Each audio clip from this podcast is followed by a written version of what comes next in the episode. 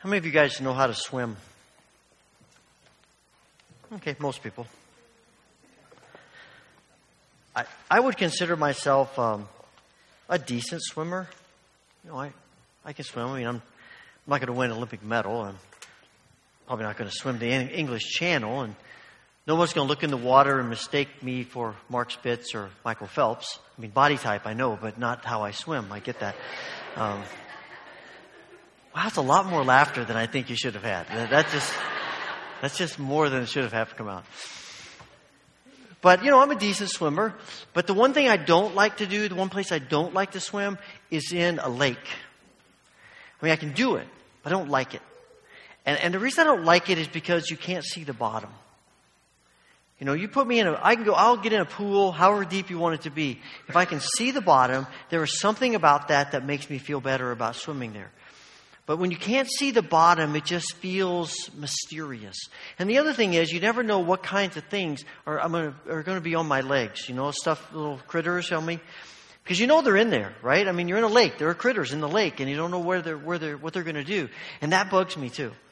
I don't, I don't like being in a lake and, and in expanses of water like that. It brings a little bit of uncertainty uh, because I can't control the environment near as much as I'd like to.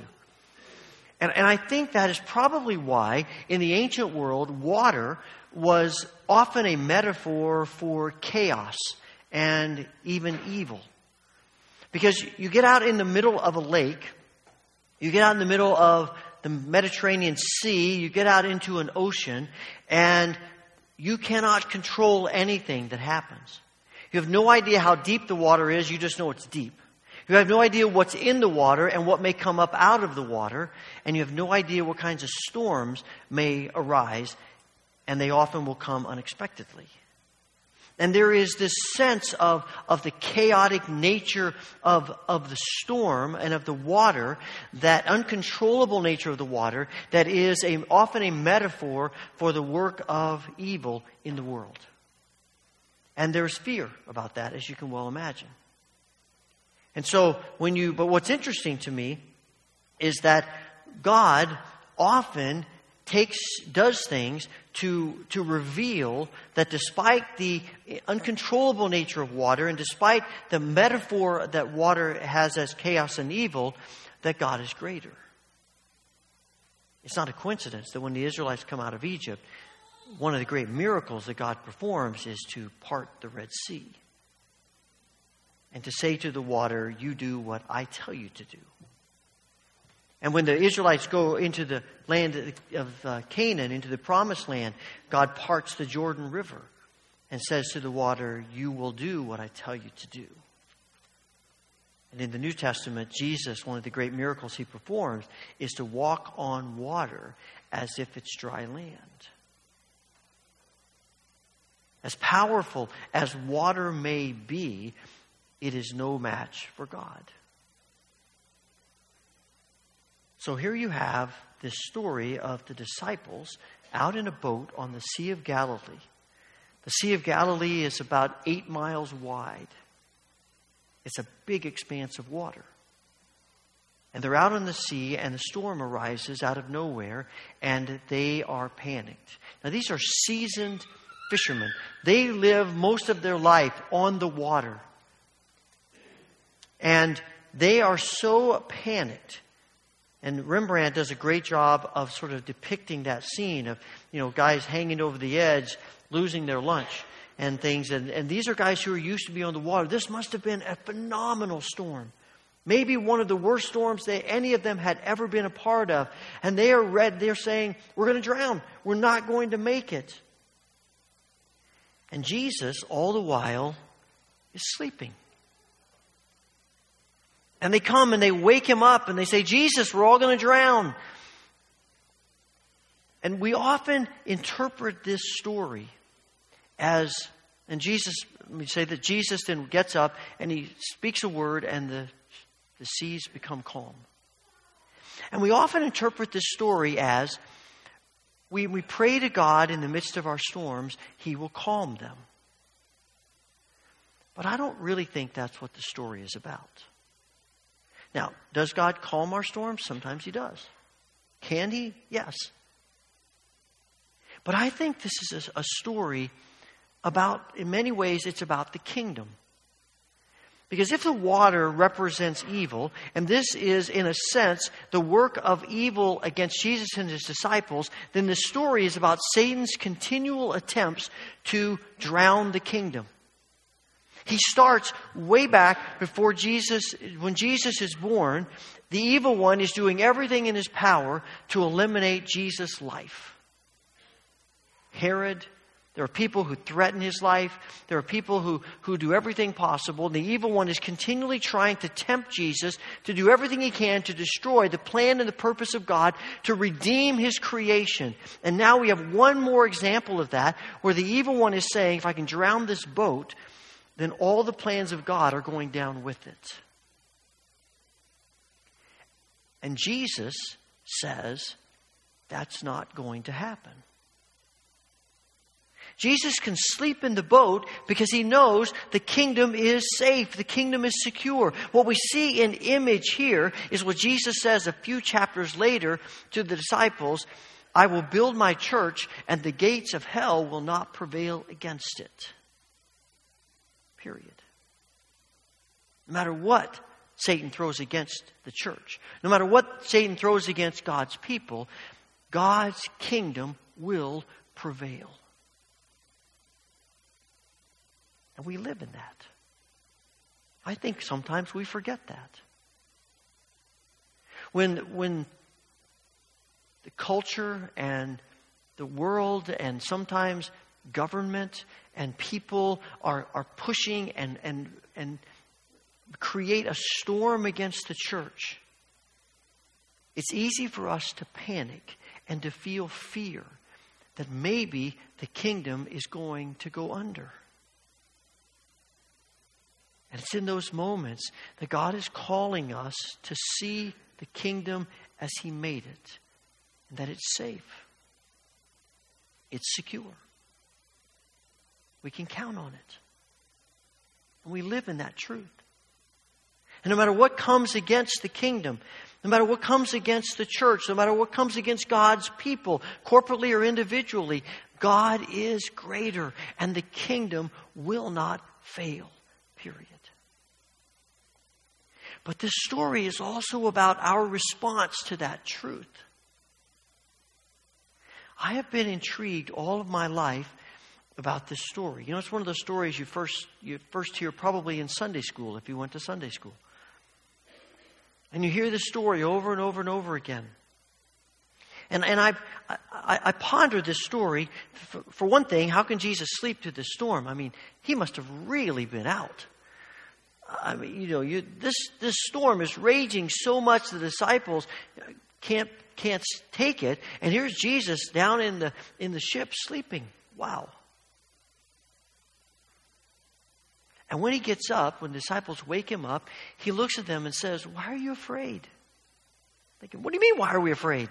Have you looked out what's going on here? Can you feel the boat doing this? Why are we afraid? What do you mean? I don't get it. And then he says, you have little faith. I think he's being kind of hard on them, to be honest with you. I'd be panicked. I'd be waking him up too. And yet he interprets that as little faith. And it strikes me that maybe what's going on here in terms of how we respond to the storms that come against the church and against God's people, I don't think Jesus' intent was to calm the storm. I think his intent was to get them through the storm and to get them to the shore in spite of the storm. Otherwise, why would he sleep through it? Otherwise, why would he say waking him up is little faith? Don't you believe that the kingdom is big enough, that God is great enough, that to let you, to get you through the storms that come and to get you to the other side? It's not that he can't calm the storms. We see that. He does it. He, that just wasn't his original intent. And I think that's because what he wanted to, this to be for his disciples was an opportunity to learn to trust him a little bit more. He's always calling us to that. The evil one may be the one who generates the storms that we face, but God is telling us, Will you trust me even if the storm continues? Even if it feels like everything is going under, will you still trust me? And, and the reason God wants us to do that is because only when we learn to trust Him will we experience more of Him. And only when we experience more of Him do we come to this abundant life that He has created us to experience in Him. His purpose for us and everything about His purpose for our lives is to lead us to the deeper things of His, of His Spirit and the deeper things of life with Him so that we can experience the fullness of who He is and experience shalom and flourishing and life and peace and joy and all of these things. And so often we are willing to settle for less. After He calms the storm, the disciples are amazed. And that's great. But I don't think the story, the intent of this, of this event is to amaze the disciples. The intent of this event is to help them to grow in their trust and faith.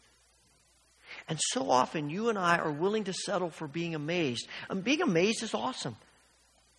You know, to see God do great things, miraculous things. We come to worship and we sing and, and, and we feel the energy of that and we, we are in amazement of God, and that's a great thing. But it only gets us so far. We're looking to be amazed. God is looking for us to learn how to trust, to not settle for less. There are lots of people who climb some of the mountains of the, uh, the Swiss Alps. And there's one place, one mountain that tourists love to climb, and it's a hard climb. You know, it's, it's, it's, a, tough, it's a tough task, but you can do it in a day. And people start early in the morning, and when you get to, to, about noon, you come to a house on the middle of the inside of the mountain where you have a resting spot. In fact, this place is called a halfway house. And, and you get there, and there's food, and uh, there's a warm fire, and uh, you know you get a chance to just sort of rest for a little bit. And and an interesting thing happens though. After being there for about an hour, and then they say the guide says, "Okay, let's get going. We're ready to get to the rest of the way to the top." There's a, maybe half of the people who say, you know what, I, we're good here. Let's just stay here. The fire's warm, food's good. You know, we'll, just, we'll hang out here and you guys go ahead and finish. And, you know, and the atmosphere there is, is, is really upbeat. It's fun. They're singing at the piano and they're, you know, they're eating, they're drinking, they're, they're having a great time together. And about 3.30, the whole atmosphere changes. Because they look out the big picture window at the, uh, of the mountain and they see their other, the other climbers getting close to the top. And the atmosphere of joy and celebration there changes completely, and everybody goes silent because all of a sudden everyone realizes what they're missing. Their friends are experiencing the joy of making that climb getting to the top. And they chose to miss it. And there's something in that that we so often are willing to settle. Jesus just calmed the storm. I'm not really that interested in learning more about trusting. I just want life to be easy. And God keeps nudging us and calling us to go deeper, to experience more. And maybe as you think about the storms that you're going through, or that the church is going through, I mean, if you're like me, I'm asking God to calm it. And there's nothing wrong with asking God to calm the storm. I, I was looking this week, the word rescue is used about a hundred times in the Psalms. And most of those occurrences are God rescue me, God save me, God help me. And there is absolutely nothing wrong with praying that. We see people doing that all the time. History is flooded with people who cry out to God for His help, to rescue, to end the struggle, to, to calm the storm. There is absolutely nothing wrong with that prayer. What God is calling us to is whether, however He answers that prayer, to believe. To be willing to say, please calm the storm. But if you don't, I still trust you. And we're going to move on to deeper things. Because God is wanting to move us to learn how to trust. So that we experience those deeper, more abundant things of life with Him. I mean, it's what we often experience learning patience. I, have come to the conclusion that most all of us struggle with patience. There are lots of other things that maybe we don't struggle with, but most people struggle with patience. I know I do. And I made the mistake not too long ago of praying for God to give me more patience. That's a mistake, I'm going to tell you right now. Because you know what happens? You get opportunities to learn patience. And it wasn't two hours later, I'm outside with the dog on one of those really cold days. Actually, it was at night and it was freezing. You know, the, it's, the, it's snowing and wind is blowing. And I'm starting out. I'm thinking, okay, I want patience. And, and I'm thinking, okay, okay, come on, Wrigley, let's go. And I take him out and I'm, I'm coaxing him. I'm, I'm, I'm real calm about it. Okay, Wrigley, this is a good spot. Why don't you go here? This would be great, you know. And he doesn't. And, and I'm, I'm, I'm, I'm working hard at trying to stay positive. But after about seven, eight, ten minutes, I'm starting to lose it. And I, my, I'm saying the same words, but I'm saying them in a very different tone. Come on, let's go. This is a perfect spot. What is wrong with you? You know, come on, come on. Stop paying attention to the neighbors. Just go, just go. And, you know, and, and my whole mindset changes. And after he's done, I go in the house, I'm just flooded with this sense of defeat, of failure. Because I had an opportunity to grow a little bit of patience, and I blew it. The great thing is, God keeps giving me more and more opportunities. And I suspect He does you as well. And it's that same principle that God is, He's not just. It's not just letting things happen to us because they're arbitrarily happening, but he's, he's helping us to learn who He is, the deeper things of the Spirit the, to know the life of victory and joy and grace and peace and shalom and flourishing as we trust Him more and more and more. And it's hard. It's hard for the disciples. It's hard for every follower of Jesus to trust Him in the midst of the storm. We don't do that lightly because it's hard, it's a challenge. But it's what it means to be a, a disciple. I mentioned to you a few weeks ago that often the best way to understand the story we're looking at is to see it in the context of the story that goes before it. And here we have one of those, certainly one of those cases. Right before this, they're about to get into the boat. Jesus, uh, a man, a teacher, comes up to Jesus, and he says, "Teacher, I'll follow you wherever you go." And Jesus replied, Foxes have dens to live in, and birds have nests, but the Son of Man has no place even to lay his head. And another of the disciples said, Lord, first let me return home and bury my father. And Jesus told him, Follow me now, let the dead bury their own dead. There's a lot going on in just those two brief encounters, and but at the heart of it is where is your security? Is your security in God and His kingdom? Or is your security in the things of this life that we often value more than we value the Him and the kingdom? Now, Jesus is not saying we shouldn't have places to live. Jesus is not saying we shouldn't have homes. And, and He's just simply saying, Will you trust me even if you don't have those things? He's saying it's hard. Jesus is not anti family. He's not saying we shouldn't take care of our family, our parents, others. We know from other places in Scripture he's very concerned about that. But what you really, most scholars believe that what's happening here is sort of hypothetical situations. It's not that the man says, My father just died, so I need to go take care of him. But it's what if my father dies? What if some crisis arises? I won't be able to follow you then. And Jesus says, You follow me no matter what. Because that's the challenge, the call of the gospel.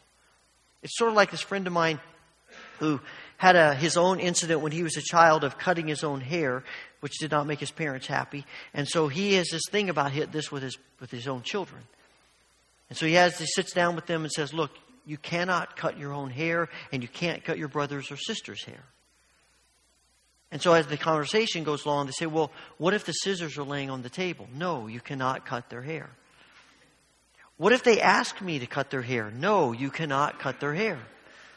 What if you guys aren't around and the scissors are lying there and they ask me? No, you cannot cut their hair.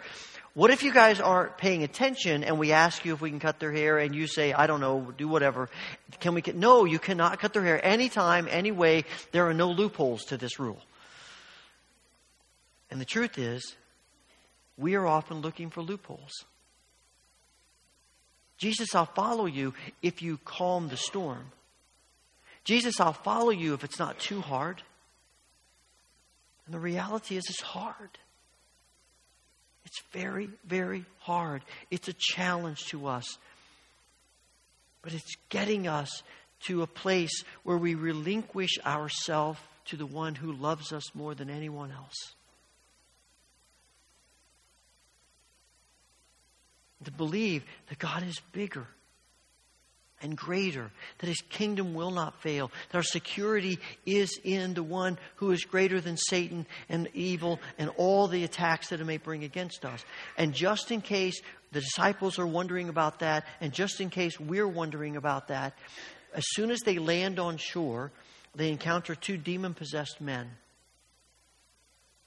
And all it takes is a word from Jesus, and the demons flee.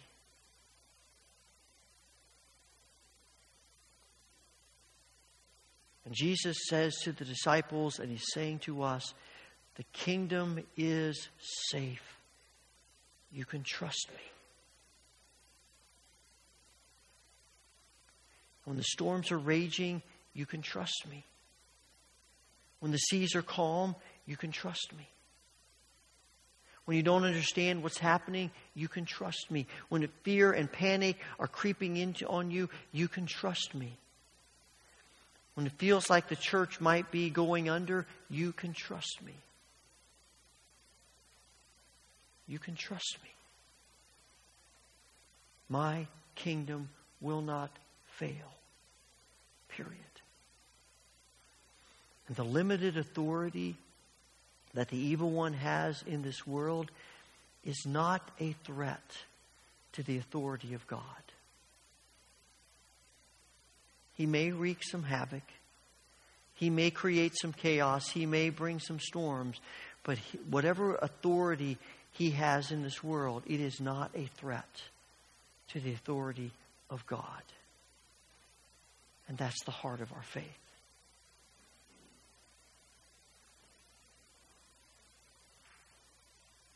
We can't control the storms. I wish I could. I wish I could control the storms in my life and your life. I've often said to people who are going through crisis, I wish I had a magic word I could say and make all this go, go away, but we can't. We have no control over the storms. But we can trust the one who has control over everything. And the disciples cry out in the midst of this, We're going to drown. And they believe that they are. And it's as if Jesus is saying to them, That's your perspective, but that's not my perspective. And the reality is, even if the ship goes down, they can still trust Him. That there is a way of rescue, that there is a way through. Because in a little while, they're going to look up at a cross and they're going to think the storm has taken Jesus under, and it's over. And the kingdom has lost. But they're wrong.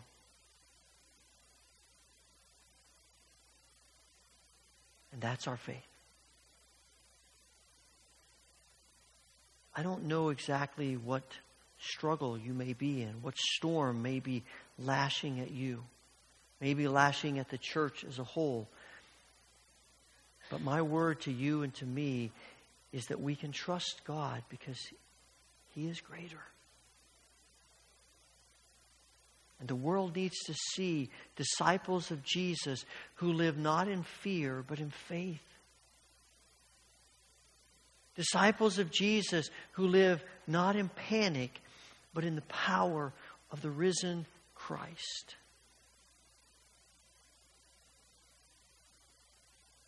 That's what it means to follow Jesus. In this moment of brief silence, if there's a storm you're going through,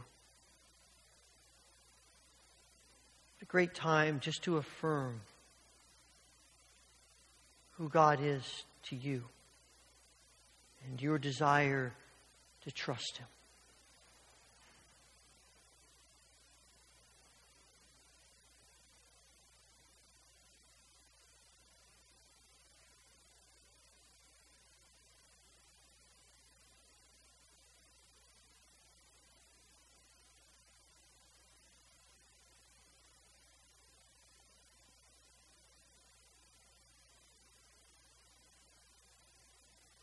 Father, thank you that you are faithful, trustworthy, you're good.